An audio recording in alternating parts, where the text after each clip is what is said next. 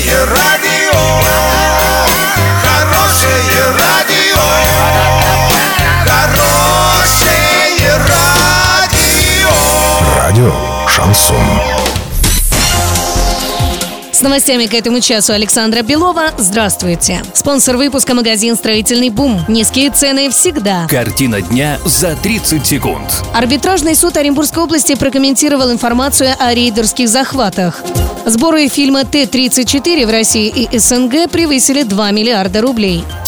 Подробнее обо всем. Подробнее обо всем. Арбитражный суд Оренбургской области прокомментировал видеообращение оренбургских предпринимателей к президенту России Владимиру Путину, генеральному прокурору Юрию Чайке и главе Следственного комитета России Александру Бастрыкину. В своем обращении группа предпринимателей заявили о рейдерском захвате. Судья отмечает, что в видеообращении нет конкретной информации по личным судебным делам предпринимателей. Также сообщается, что арбитражный суд проверит достоверность доказательств и примет необходимые меры.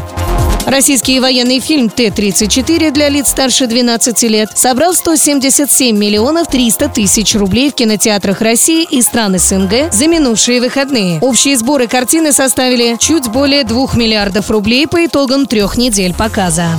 На сегодня и завтра доллар 66.36, евро 75.55. Сообщайте нам важные новости по телефону Ворске 30 30 56. Подробности, фото и видео отчеты на сайте урал56.ру. Напомню, спонсор выпуска магазин «Строительный бум» Александра Белова, радио «Шансон Ворске».